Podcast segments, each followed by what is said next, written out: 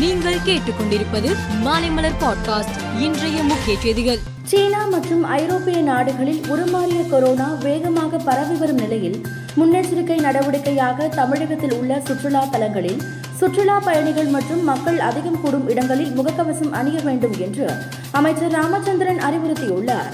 தமிழ்நாட்டிற்கு என்ன செய்ய வேண்டும் என்று பிரதமர் நினைத்துக் கொண்டிருக்கும் போது நாம் அவருக்கு எம்பிக்களை கொடுக்க வேண்டும். இதனால் பிரதமருக்காக வீடு வீடாக சென்று பாஜகவிற்கு வாக்களிக்குமாறு கேட்க வேண்டும் என்று பாஜக மாநில தலைவர் அண்ணாமலை தெரிவித்துள்ளார்.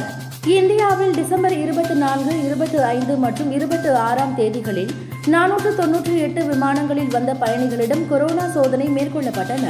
இந்த பரிசோதனை முடிவில் முப்பத்தி ஒன்பது பேர் கொரோனாவால் பாதிக்கப்பட்டிருப்பது உறுதி செய்யப்பட்டுள்ளது.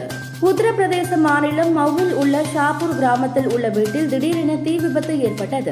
இதில் ஒரே குடும்பத்தை சேர்ந்த ஐந்து பேர் உடல் கருகி உயிரிழந்து உள்ளனர் சீனாவில் தொற்று பரவல் தீவிரம் அடைந்தாலும் கொரோனா தடுப்பூசியை கண்டு முதியவர்கள் ஓட்டம் எடுக்கிற நிலை உள்ளதாக தகவல்கள் வெளியாகியுள்ளன. ரஷ்யா உக்ரைன் இடையேயான போர் கடந்த பத்து மாதமாக நீடித்து வருகிறது.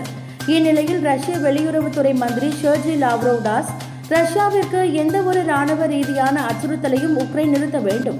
அப்படி இல்லை என்றால் இந்த பிரச்சனைக்கு ரஷ்யா தீர்வு காணும் என்றார். இந்திய அணி கேப்டன் ரோஹித் சர்மா வங்காளதேசத்திற்கு எதிரான ஒருநாள் போட்டித் தொடரின் போது இடது கை விரலில் காயமடைந்தார்.